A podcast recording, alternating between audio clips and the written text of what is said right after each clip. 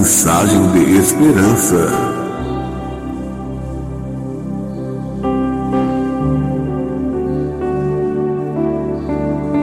Episódio de hoje: Levantai-vos e andai.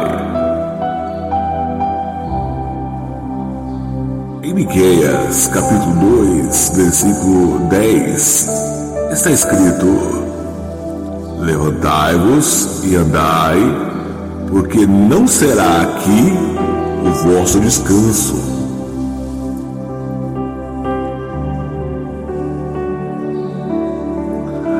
A hora se aproxima em que a mensagem chegará até nós, assim como chega a todos.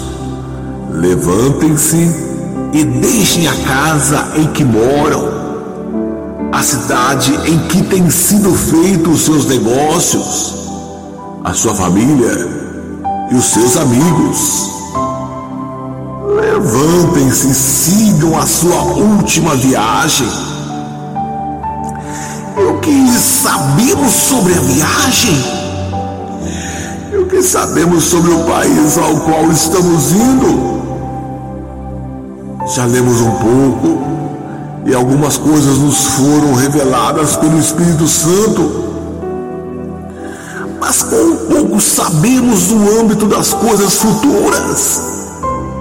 Sabemos que existe um rio escuro e tempestuoso chamado morte.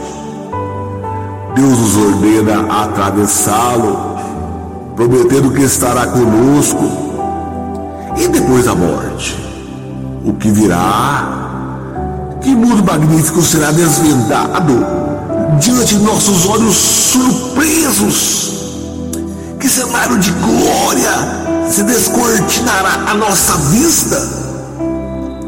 Nunca um viajante retornou para nos contar.